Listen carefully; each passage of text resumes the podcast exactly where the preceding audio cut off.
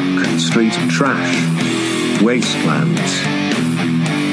And here are your hosts, long-time partners in slime, Adam Obscene and Marco Mark. Ew, thank you, Harry, for that marvellous introduction. Hello, Marco Mark. How are you, my good friend? Adam Obscene, I am really well, and I am chuffed with our new opening music. That is awesome. We're so um, we're so sophisticated now that we can have someone else introduce us. I know. Thank you, Harry. Harry. See you next week. Harry's done it again. So, uh, episode thirty, mate. Pretty big stuff. We're going to be. That's incredible. Doing what we always do, which is uh, looking back, and we've got a new little segment that we're going to be talking about and talk about going intro into intro. Listeners, this is going to be an episode dedicated to our beloved Idiot Box. So, uh, and this is the little signifier which will tell you that we're about to do it. Wasteland's Idiot Box. So clearly I had way too much time on my hands today. That's another great intro. Uh, so we are talking tonight about uh, those heady days. We've, last week we spoke about V H S stores um, for entertainment. But there was this other thing, the Idiot Box or the telly. Um, and, Mark, we've discovered a lot of what we love, not just through the video shop, but by chance, as you did in the eighties, of just stumbling across beauties. Yeah. And we yeah. spoke about that in episode two, all those years ago, with how you discovered Battle Truck. Um, mm-hmm. There was always the ability to uh, try and decipher the T V guide and guess by titles about what the hell. Yeah. You get the Halliwell's book of movies and then look in the T V guide and try and pick it. But generally yeah. speaking, it really was just potluck chance, wasn't it? It really was. You, if you had really great timing, sometimes you would catch some classic movies. Absolutely. It was it was a lot different to uh, what free-to-air T V is today, um, in good and bad ways. Like now I just feel like commercial T V is really just that. You know, you spend a lot of time sitting through really long commercial segments now just to get to a T V show that you're interested in, and our access to such, you know, good online quality content now. I, I really do feel like they're, they, they're almost giving up for sure. And it's funny that because one of the bastions of uh, go-to movie watching was the Monday night movie at eight thirty. Yeah. And and I guess this is the reason why we're sort of talking about the telly, um, listeners, is because this got to thinking, and although Mark said that um, free-to-air is kind of given up, but then just last week, Channel seven here in Australia, um, one of the three networks, commercial networks, um, re-released their Monday night eight thirty blockbuster yeah. action Monday film. Madness. And uh, Mark and I decided to tune in, and Uh, listeners, this is what we uh, got to watch, so check this. It was a top-secret government project. Pack them in ice, all of them. Designed to create the perfect soldier. No man would ever again have to die in the service of his country. Cryogenically preserved. Okay, guys, memory clearance. Genetically enhanced. This marks the third successful mission for the Universal Soldier. The ultimate weapons of the future have declared war on each other. Jean-Claude Van Damme, Dolph Lundgren, Universal Soldier. Stop! That is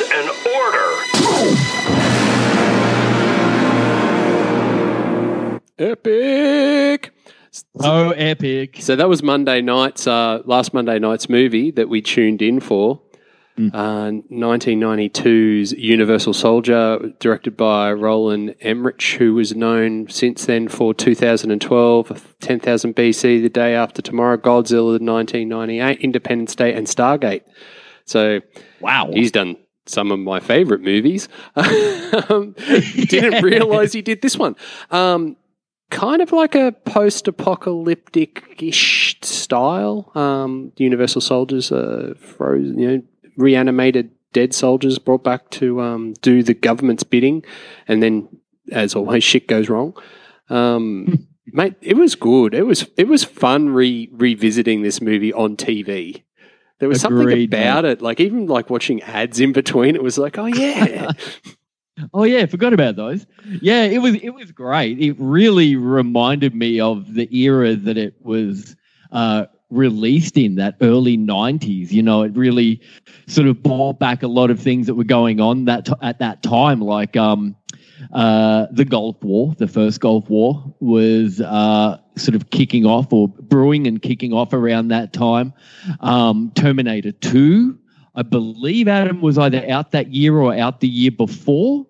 And um, the, the oily walnuts, muscle guy, action hero, cybernetic organism type thing, canon was huge at that time. And I've got to admit, looking back, it, I, it really had a... Um, sort of a Terminator and Terminator two flavour to it as well. Look, yeah, and, you know, Terminator two was nineteen ninety-one. Um, I think, like, it, for me, it felt a bit, um, like, a bit RoboCop. The, the the copper gets gunned down and it gets basically reanimated into, into like, a cybernetic force of awesomeness. And I'm pretty sure um, Mark, RoboCop would have been... Well, I'm going age. for eighty-seven. You are going for eighty-seven and you'd be right. hey! Hey! Um, I bought the... Hey, I, I bought the box set of RoboCop movies from the Camberwell Markets at the start of the year for four dollars. So mate, you, thank you're you, well versed in, you're well versed in RoboCop. So, um, look, it, it, it's that... It's definitely there with that. You know, I think even like an early factoid is I'm pretty sure the credits, um, the credits of Universal Soldier uses some of the same soundtrack um, of the credits of T two as well. Just, just as a bit of a nod to that as well. So how's that for a bit? Wow, of- really, it, uh, it's a huge nod to it. It really is. I, I found anyway. What did you think? Did you draw any correlations between the two movies there? Oh, look, I think you know the fact that. It's it, it almost feels like it could have been the precursor before Skynet was introduced. It was like the first, you know, if you imagine the if RoboCop was the first dabblings in um, cybernetic human transformation, and then oh, yeah. Universal Soldier is computerizing, you know, the using computers and, and genetically creating soldiers, then Skynet mm-hmm. is actually the next logical lineal link, you know. Sure, that's um, great. So um, I wouldn't, I I would put it put it to you, Mark, that they could be all of the same multiverse. Um, that would be pretty cool. That yeah. would be pretty cool, and because that would actually mean that at some time in the world, you would be able in, in this universe, there could possibly be a Terminator, RoboCop, Dolph Lundgren, Van Damme crossover film. Incredible. Where they get the Universal Soldiers to fight the Terminators. That would be pretty cool. And led by led by RoboCop. Yeah, and John Connor, of course. Yeah, look, I, I, it's just it, it's just of that sort of era. Yeah, it is. And, it is. And this is the new t- the new twist on this, listeners, is that while we were both watching this separately, um, when something gold would happen on screen, I would text Mark.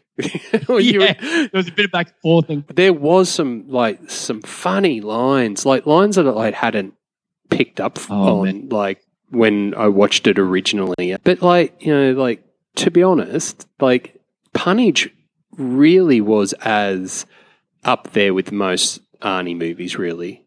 That was one of the similarities that I saw with the um, with say Terminator two and Universal Soldier was yeah they had put in some some cornball one-liners uh, because I guess like was like mullets it was the fashion of the time and um, super popular formula, man. So let's you know let's put the one-liners in for the uh, the muscle guys. I love yeah. the scene when they're driving in the car and he's been shot just after the, he's revolted.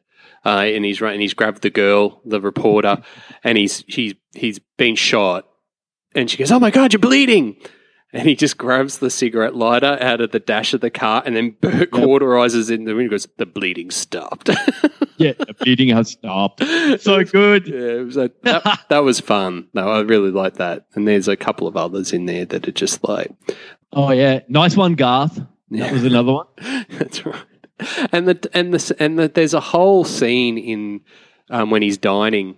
He's like, he's doing the, the eat, he's eating out this that. diner, and this massive, big redneck chef comes, hey, expect to pay for that. ah, I don't want to, yeah, yeah, and the other one, I don't want to hurt you. And then the whole bar just, then the whole diner just cracks up laughing, and then it turns into an old Western barroom fight. You just expect a guy on a piano to start playing along. It's like, and you know, all they needed was some cream pies. It was like a few Keystone Cops to come in, you know. It was, like, but yeah. It was just such a great nod, like to, to just it. I, I, I got to, I had to be self aware of that because it was just, it was like a barroom brawl in a Western. It was hilarious. It was. And they had the classic, that era, like late eighties, early nineties, like redneck farmhands in there. It was yeah. it was the, great. The dude with the overalls with like one strap unbuttoned. Oh, yeah. Love that look. Oh, yeah. It, we should bring that back. We should bring back that look. Yeah, absolutely. I was, I was wondering what I was going to do with all those um one one shoulder overalls. I was going to donate them, but maybe I should start wearing them. Oh, no. no. But now, but now, Hillbilly Chic's coming in. If we fine, awesome, million dollar mullet. So, um, what was your favourite scene in it, mate? Uh, it was the bar fight scene. Absolutely, yeah. The bar fight scene was hilarious. The way it, it just stood out from the rest of the movie as like, here he is interacting with the population, you know, and he's just beating the crap out of everybody. And I just loved all the hilarious um, redneck tropes, mm. characters that would just, you know, st- stand up and, and and face off Van Damme for their punishment. Um, and it was it was hilarious. It was just, I was expecting like the, the, the honky-tonk music to start mm. up. It was really good fun.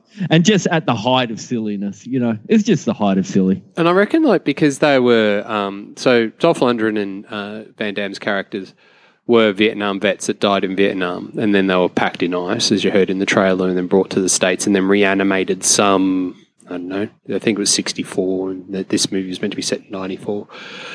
Um, so, yeah, thirty years later. And um, I could guess that he, he was a small-town country boy, so that diner yep. had probably not changed in thirty years. Yeah. He just beat up his high school friends. Yeah, that, so um, I really loved the ending of this film. When, like, it's got that classic part of, you know, when you think the bad guy's down, you know, oh, yeah. and then he go, you know, he turns around and he's got one last gra- gra- gasp and he's like, Dolph's impaled on a combined harvester. And um, and he's like, the only way to take Dolph Lundgren out is to basically, like, grind him through this combined harvester, and there's this one line that he says, I've got this, like, I could not let this go because this is the one that you need to hear. So I got this, I oh. grabbed this line off the movie. You discharge Sarge. Yes, thank you for your service. And then and then it cuts to this gory like shot of the the mulcher thing just spitting at chunks of meat. Ch- chunks of Dolph. Dolph. Just big Dolphy chunks all over the landscape. Um, probably not the first time Dolph's chunks are blown all over the landscape. oh, I, look, it's funny. We, we spoke about Dolphy Masters of the Universe, and look, we've been threatening to do a Dolph special, but to be honest, he's just probably just going to keep on popping up. Because it's just like he's in so much cheese, it's amazing. He's oh, like, that's incredible. He's like the Swedish war machine. He's just like he's unreal. So, like, there's it is great if you get a chance, like, to watch it, do it because there, and there's like there's they've it kept on going. Like I think there's like it's up to Universal Soldier five or six where what? they for the middle lot Dolph and. Dolph and um, Van Damme weren't in them, and I think in the most recent one they both come back in together, which right. I find amazing considering that who went and stitched Dolph's chunks back together. Oh, it's a hard task. Speaking of oh. speaking of dismemberment, the big nod to Dolph Lundgren's uh, earlobe necklace that he um, took oh, the yeah. ears off all his. Uh, all his victims in this movie and wore them around his neck like a uh, like a necklace. uh, fucking brutal. That is brutal. Hats off. To, yeah, yeah. Nod to Norman Reedus uh, for, for doing that too. When you start to thread through the pop culture references to today, like Universal Soldier's got it's, it was nodding back to Terminator, but there's been there's been other films, other um, yeah. new media that are totally referencing it. Sam, Sam. in Van Helsing, he oh, did the fingers. Yeah, the fingers. That's I had to chuck that in.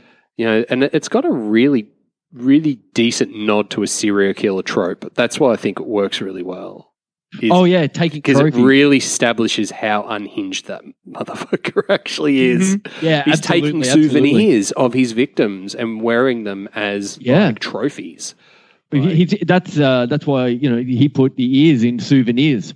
Oh, he had souvenirs. souvenirs. Uh, trademark. I trademark. reckon, I reckon we've, both, we've both come up with brilliant, brilliant punnage and double entendre tonight. It's been it's been unreal. It's so, off blown chunks and collected souvenirs. Oh, dear. Um, Dolph, if you're listening, we're sorry, mate. Mate, if, Dolph, if you're listening, give us a call. Um, factoids. Mm. This film was originally called Crystal Knights. Really? As in Knights of the Round Table. That um, so sounds like a stripper name. It does. Or it sounds like um, a night out in Collingwood. Oh, Crystal Nights. Crystal Meth Nights. oh, um, God. Maybe not now. Oh, yeah, maybe now. Um, and Maybe. And I think one of the big – and this is something I want to um, sort of continue to do, Mark, is um, in these particularly action action films is log the kill count. And oh. so, or the body count. Uh, so in this one, Dolph Lundgren thirty-three, Van Damme mm-hmm. eight of a total of forty-one. Oh, because he's a better man, really. Oh yeah, he's, he's a better man. He was he was going down the wrong line, and he remembered something. His humanity. Uh, that's right. So that's um that's Universal Soldier, nineteen ninety-two. Um, Love that. Yeah, it was anyway. Nice. So what we're going to do, listeners, is in and out of the next um, season, we're going to like reflect on what we caught on the Idiot Box. Um, generally around eight thirty. It could be any channel, any any day, but we'll um, Mark and I will reconvene and discuss and do a show. So they might pop up regularly or irregularly. Well, All the oily we, walnuts. We might just have to go back and just watch my V H S collection. Hey, mate, it's worked in the past. It's worked so far, thirty episodes in. Um, so, look, I want to um, just finally touch on the fact that this had a pretty, it had a pretty ordinary soundtrack, but it had um, this thing that was in it right in the credits, which I think you just we just have to play a snippet of it because um, of the time. It's very of the time. It just teleports you back to ninety-two.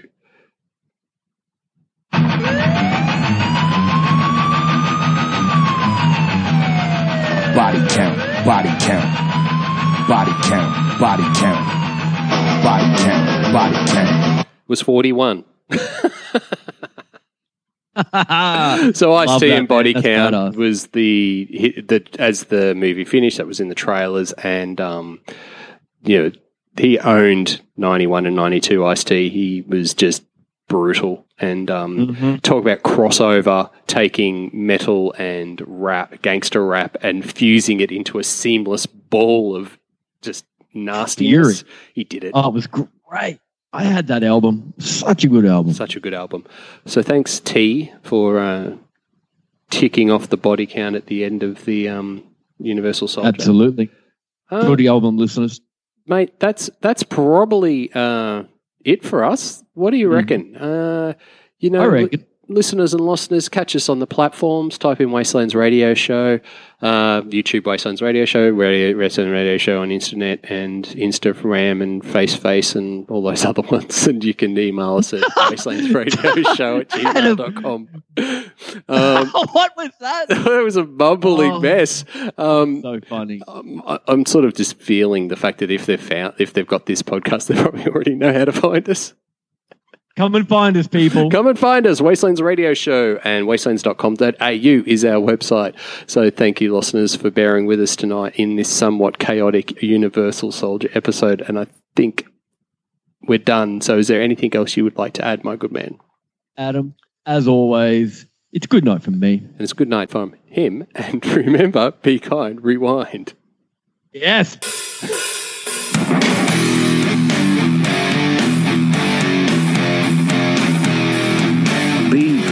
Punk rock, street trash, wastelands.